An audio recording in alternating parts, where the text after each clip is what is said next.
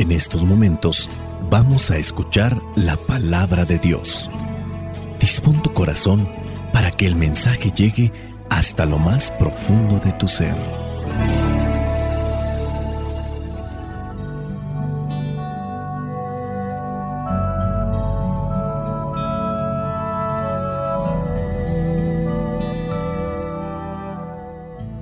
El Evangelio que la iglesia nos presenta para el día de hoy corresponde a Juan capítulo 2 versículos del 13 al 22. Este Evangelio corresponde a la dedicación de la Basílica de Letrán. Juan capítulo 2 versículos 13 al 22 dice, Como ya se acercaba la fiesta de la Pascua de los judíos, Jesús fue a Jerusalén y encontró en el templo a los vendedores de novillos, ovejas y palomas, y a los que estaban sentados en los puestos donde se le cambiaba el dinero a la gente. Al verlo, Jesús tomó unas cuerdas, se hizo un látigo y los echó a todos del templo, junto con sus ovejas y sus novillos. A los que cambiaban dinero les arrojó las monedas al suelo y les volcó las mesas. A los vendedores de palomas les dijo, saquen esto de aquí, no hagan un mercado de la casa de mi padre. Entonces sus discípulos se acordaron de la escritura que dice, me consumirá el celo por tu casa. Los judíos le preguntaron, ¿qué prueba nos das de tu autoridad para hacer esto? Jesús les contestó, destruyan este templo y en tres días volveré a levantarlo. Los judíos le dijeron, 46 años se ha trabajado en la construcción de este templo y tú en tres días lo vas a levantar. Pero el templo al que Jesús se refería era su propio cuerpo. Por eso, cuando resucitó, sus discípulos se acordaron de esto que había dicho y creyeron en la escritura y en las palabras de Jesús. Palabra de Dios. Te alabamos, Señor. Señor Jesucristo, nuestro divino Salvador. Gracias te damos por tu infinito amor. Escuchamos en la palabra, te recibimos y adoramos en la Eucaristía, te servimos en los hermanos.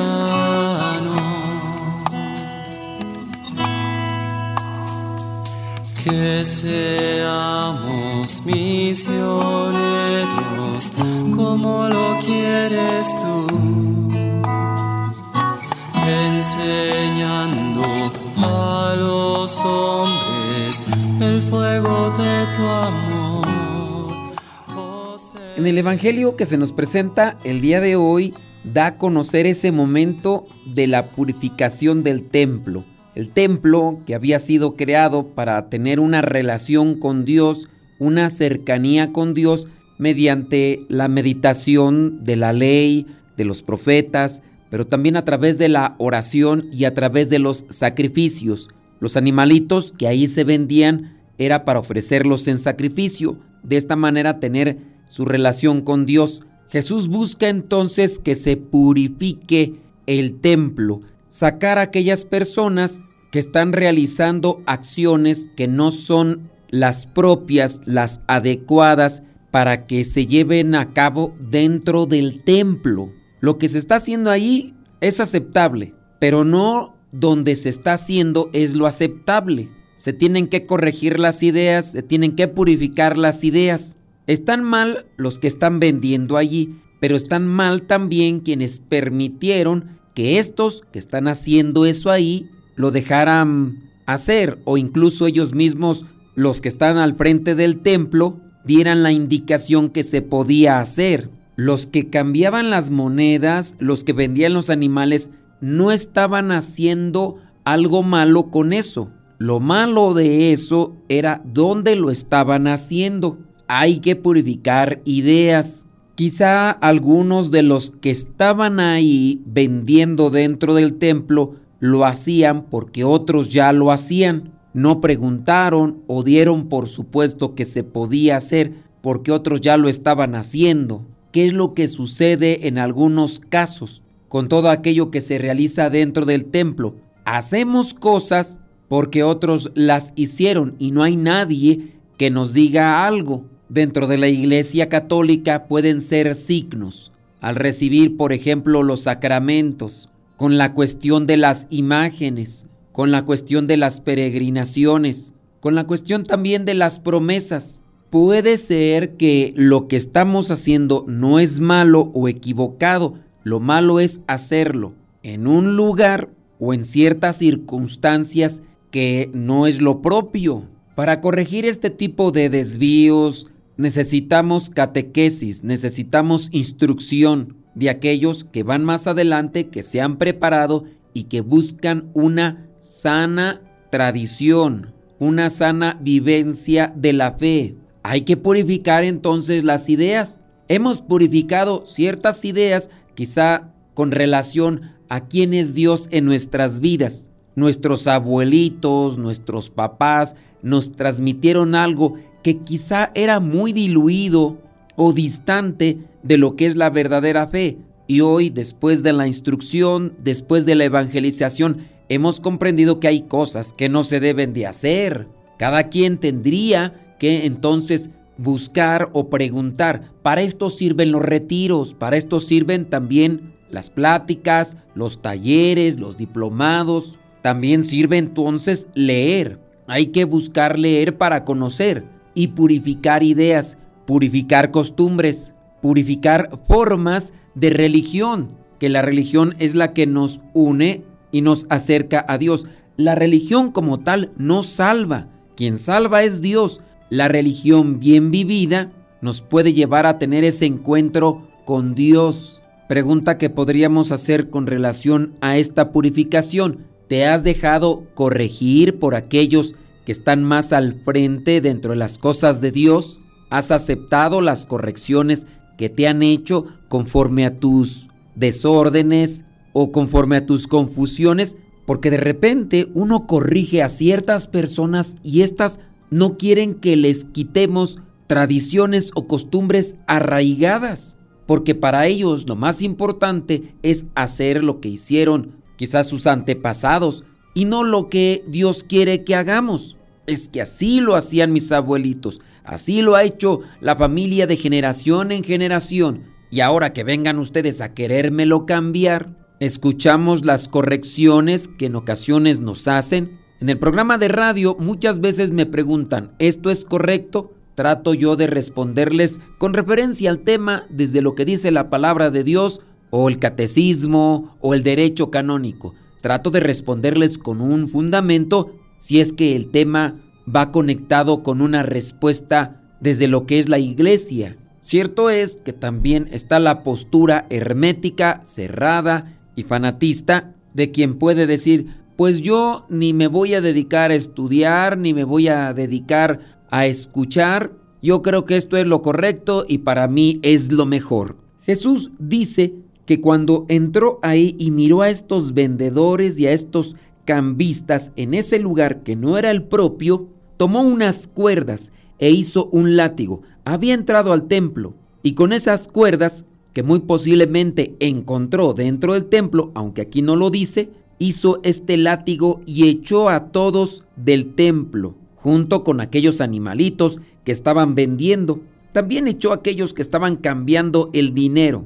Jesús, al hacer este látigo, con aquellas cuerdas del templo me lleva a pensar que nosotros tenemos que buscar cosas, herramientas que nos puedan ayudar a sacar lo que no es correcto, lo que no es propio para tener una buena relación con Dios. Puede ser que utilicemos, sí, las pláticas, los libros, las predicaciones. Hay mucha gente que se resiste a la formación, a la evangelización. Veamos el caso solamente de aquellos que están a punto de recibir sacramentos. cuando reciben la indicación que tienen que participar de ciertas pláticas, a muchos se les hace exagerado, incluso extremista y a la vez innecesario participar de pláticas. Pláticas que van en la línea formativa, pláticas que van en la línea de evangelización.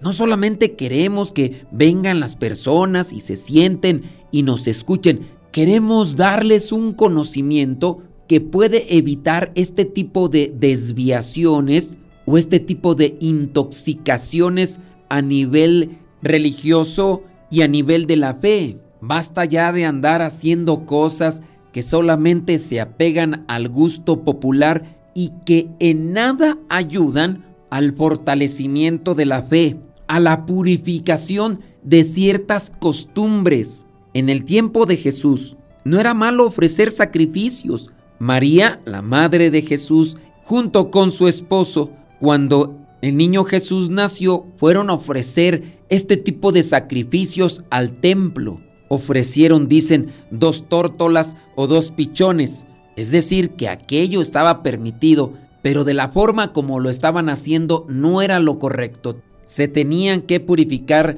las ideas. Hagamos uso de estas herramientas o estas cosas que están dentro del templo, pláticas, conferencias, retiros, diplomados, talleres, libros, videos formativos, todas estas cosas que nos pueden ayudar a purificar nuestra forma de relacionarnos con Dios. Otras veces hemos tomado este pasaje de la purificación del templo para hablar también de una purificación personal, teniendo en cuenta que nuestro cuerpo es el templo del Espíritu Santo. En este pasaje, cuando Jesús ya viene a expulsar a los que cambiaban y a los que vendían, Jesús les dio esta advertencia, saquen esto de aquí, animalitos, monedas, no hagan un mercado de la casa de mi Padre, es decir, del templo, del templo que se estaba purificando. Aquellos que estaban al frente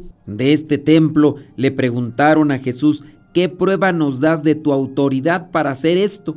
Nuestro Señor Jesucristo les dice, destruyan este templo y en tres días volveré a levantarlo. Y obviamente los discípulos ven más una cuestión literal y material porque llegan a cuestionarse. 46 años se ha trabajado en la construcción de este templo y tú en tres días lo vas a levantar. Pero el templo al que se refería era su propio cuerpo, pues resucitó al tercer día. Y los discípulos se acordaron de esto hasta que Jesús resucitó. Hay que purificar las ideas dentro de los templos materiales para no desviarnos del camino que nos lleva a la salvación. Pero también hay que purificar nuestros cuerpos, hay que purificar nuestras mentes, nuestras emociones, hay que purificar nuestra vida, hay que purificar nuestra relación con Dios y con los demás.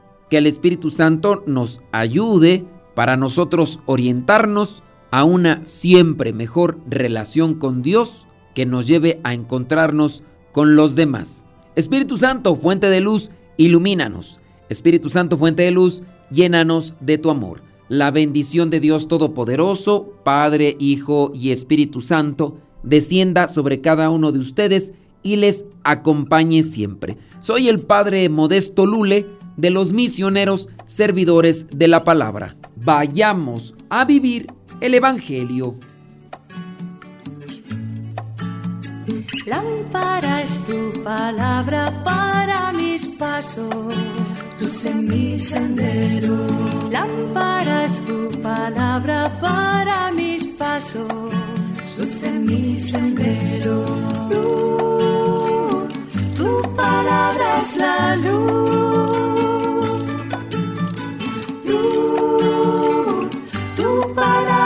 La luz.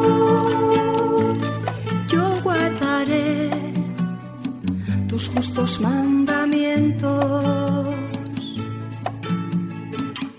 Señor, dame vida según tu promesa. Lámpara es tu palabra para mis pasos, luz en mi sendero. Lámpara tu palabra para mis pasos. Luz en mi sendero. Luz, tu palabra es la luz. Luz, tu palabra es la luz. Mi vida, Señor, está siempre en peligro. Señor, sal al camino e invítanos de nuevo a trabajar en tu viña. Señor, sal al camino e invítanos de nuevo a trabajar en tu viña. No importa a qué hora, no importa a qué precio, nuestra paga eres tú y tu reino,